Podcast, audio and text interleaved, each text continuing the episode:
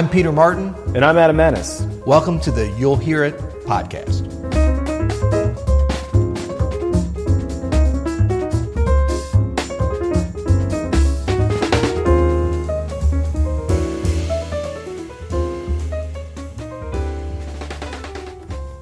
Today, we're going to look at seven ways to practice scales creatively. Now, I love practicing scales, but I only practice them what I call creatively because I get bored otherwise. I've been playing scales for years, and uh, but it's such an important part of our playing. So I feel like if you can develop a few creative ways to practice, you can change it up every day, giving you some variety. Because at the end of the day, scales are kind of boring and not the most musical thing. I mean, it's about executing and developing your technique, but it's not as fun as actually playing music, learning solos, working on your improv. Absolutely. And I think every musician at some point, once they've been playing long, long enough, starts to develop these their own sort of way to practice scales so they don't get bored. Because they are, especially for jazz musicians, they're so crucial. We have to have these notes in our hands for the chords, and, and the, the technique on the piano is very important. Uh, but if you're just running scales up and down for years, you know, boring. Very. so we're going to give you seven today, and hopefully these will be new for you, and then you can work them into your practice routine. But I would just say always be talking to other musicians, other instrumentalists, vocalists, because there's so many creative ways to practice scales. You really should never go any, at least any week practicing them in the same way, if not every day. If, if you're really creative, you could practice scales differently every day, and by the time you cycled back to how you started, you would think it was a new way. Absolutely. So, number one is going to seem a little boring, but it's super important, and that is practice slowly. Now, you might say you did that when you first learned scales. Well, good. Then you haven't done it in a while. But it's actually a very creative way to practice because it forces you to really pay attention to those basic parts of your technique that are so important. So, if I'm practicing just a C major scale, see, look, I messed up already. You hear I, I miffed that note in the left hand? piano's fault. And I mean slowly, I mean really slowly. But I'm listening for evenness of tone, articulation. You know, really, you know, for whatever your instrument is, in this case, the piano, making sure my technique is perfect, my wrists are perfectly straight. You guys can't see me, but it's amazing, isn't it? It's incredible. It's, it's, it's really beautiful. incredible. But basically, just practice whatever you're doing slowly. It's going to be way slower than you need to, but you're going to be able to listen in a way that you just can't do at that medium or fast tempo. Yeah, I love that. Practicing slowly it, it exposes so much, not only physically of your touch and your sound, but also your concentration, your, your mental stamina, and keeping with that slow, steady, good sound all the way up. I love that. Yeah. One thing I wanted to touch on that I like to do is pivoting as I go linear, linearly. Linearly? Is that a? I don't think I said that right. That sounds good to me. Linearly. Was that any better? No, as I go up and down the keyboard, okay. I like to to pivot where I go up and down, and, and not just go straight up and down, but I'll go up two octaves, go down an octave, go up another two octaves, go down an octave. So I'm practicing a, a uh, chromatic scale. Up. Here, I'll go back down, but just for an octave, then go back up two octaves, then back down, then back up two octaves. Now I'm at the top and I go back down two octaves, and then back up, and so on. So I get I get there eventually. First of all, it extends you know the tempo that you're practicing that at. It's a longer version of it, so it helps with stamina. But then also it gets you out of a rut of just stopping and starting at the bottom and the top. And you can also practice turning it around at different spots. It doesn't have to be at the octave. You could turn it around at the third. You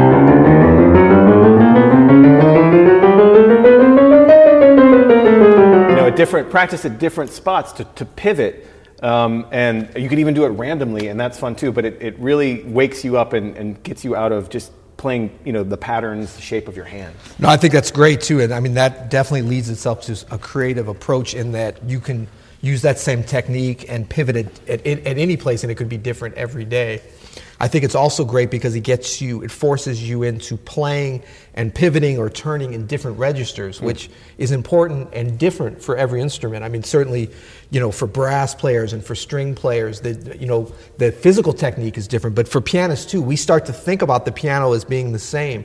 But in terms of our weight and our balance and our approach to the instrument, if we're in the upper register versus the you know the alto and the tenor and the we, we have to play differently and we need to be able to execute these scale techniques in all registers. Well, it's funny you said that. I actually started doing this because I was playing, you know, I was improvising with two hands, sing, you know, uh, octaves, and I, I was having trouble in that tenor register with my left hand, and I realized, oh, it's because I've never, I never play up there with my left hand. So I started trying to work that in. You know? Nice, yeah. nice.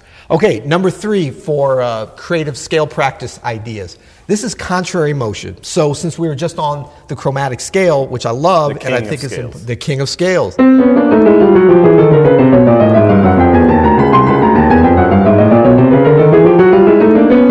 At its most basic level at the piano, that's contrary motion. You're starting in the same place and you're going in contrary motion.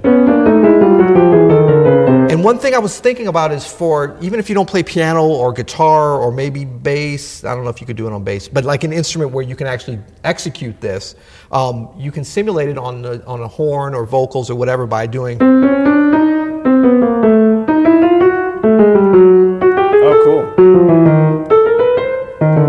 Kind of a thing. A That's lot cool. of applications for it there. And then on piano, in terms of contrary motion, and you know, for every instrument, we have different uh, technical challenges for piano, I think one of the big ones is improvised fingerings, coming up with good fingerings on the fly. And when we do a lot of things um, that incorporate the chromatic scale,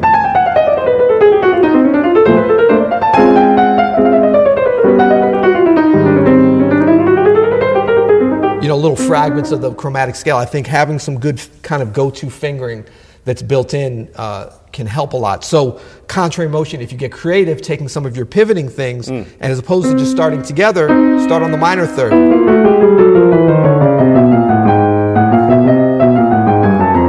And maybe combine that with some pivoting. You know, start on the tritone, yeah. and then maybe go together, not contrary, and then go contrary. It's all about kind of forcing yourself out of being able to, to consciously think about the fingering and, and but you're still listening for tone and sound and all those kind of different things. That's great. One of my favorite techniques for practicing, practicing scales, and I think something that really helps me hone in on the actual notes of the scale, like helps me really understand what's going on in the structure of the scale, is to practice in broken thirds. Mm. Um, I actually don't feel like I'm, I'm totally in the scale unless I'm working this, this angle in broken thirds and triads. You can do both, and it's good to combine them. Um, so if we take the half whole diminished scale starting in C, I mean, that's one sound, but when you really get in the relationships of skipping a note on this scale, especially, I mean, that you're hearing the sound of that. And then there's some uses that happen, and, and, and triads too. You know, now you're, you're really understanding the relationships between not just the notes next to each other, but the notes uh, in the scale in general and how they relate and sound together. And definitely has some real world applications for jazz improvising as well, right? Absolutely. We don't improvise just by all the time, or you shouldn't. Some people do.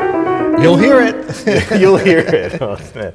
but it is it is good to to combine, you know, skipping skipping tones and, and playing playing tones in a row. Nice. Uh, number five. This is going to be. Um, practicing the hard keys. So this one, as opposed to, well, this is going to be creative for a lot of you. It's really more about discipline and execution. And that is when you're working on a scale that you don't know that well, don't just automatically go to the keys that you know and you can execute on. So if that's the majors, if you're just really getting rolling on the majors and you know C, G, and D and you're going through, you know, the circle of fifths, let's be a little creative in your practice. Why don't you skip over practicing those because you already know them? How about a little D flat? How about a little G flat? How about a little B major? Okay. You know, on, on, every instrument, if you're a violinist, how about a little A flat major scale instead of just that nice big fat G scale from the, you know. So every instrument has its more difficult keys, but if we're disciplined and creative at the same time with our scale practice, that can be a real entry point, especially with these real basic scales. You know, your major, your, your melodic and harmonic minors, and then, you know, kind of your Dorians, your, your basic jazz scales, dominant scale.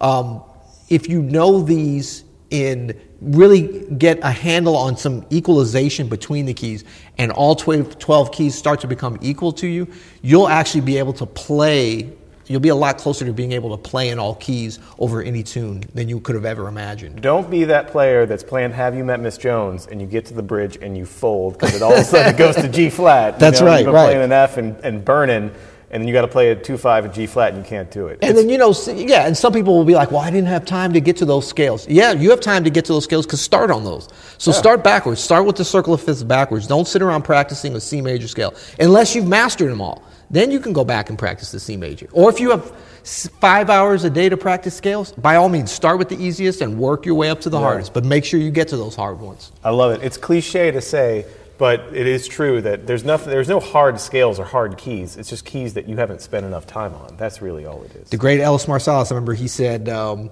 um, "There's, there's, there's, there's." Oh, he, somebody said, "What, what, what key do you want to play this tune in?" He said, "The key of music." There you You go. know? That's perfect. Very Ellis Marsalis thing Yeah. to say.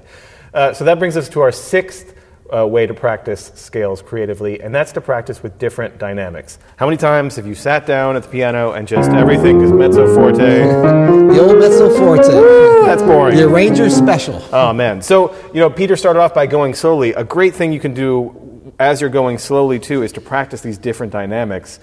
Practice loud. You know, we think of dynamics as soft, but you need to practice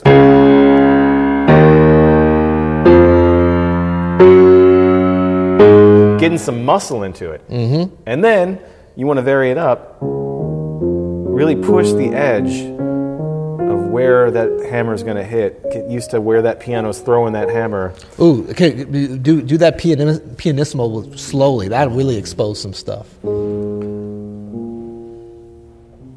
Nice. How sensitive are our microphones? We're about to find out. Yeah, that, that's a, a great way to practice. It's so challenging. Like you said, I think that's, that's the best way to put it. It, it exposes a lot of weaknesses. And remember, um, that is what you're looking for in your practice routine. You're not looking to sound good. You're looking for the weaknesses so that you can expose them, work them, and they then become less weak. Absolutely. I mean, that's the most creative thing we can actually do in our practice in general is to have the discipline to, to do things in a different way. And that's really what we're talking about with creative, creativity in the scale practice so that we can extend our technique quicker. So, number seven, our final way to practice scales creativ- creatively um, is to use different articulations. So, Adam just talked about different dynamics. So, if we add another variable of different dynamics, that could be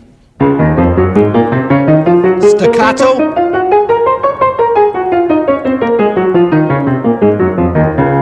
Legato, legato fast. And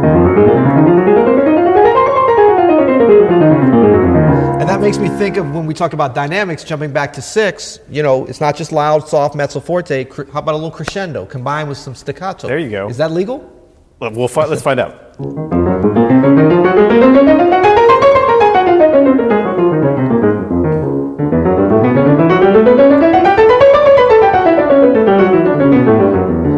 There's all, some real for- technical challenges there when you, when you start to pl- practice like this. for all our piano nerds, let's hear Peter Martin do that legato scale one more time. That's a thing of beauty right there. Which one did? Oh, okay.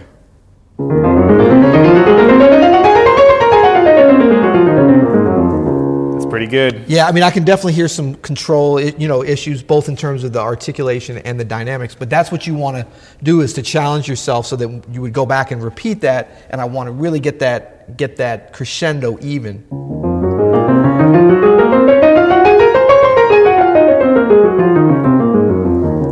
Better. It's not there, but that's that's what we're practicing creatively creatively for. Sounds good to me. All right, you'll hear it. Peace.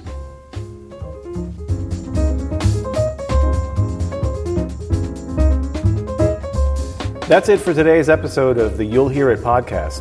For more information or to hear more of these podcasts, go to openstudionetwork.com slash podcast.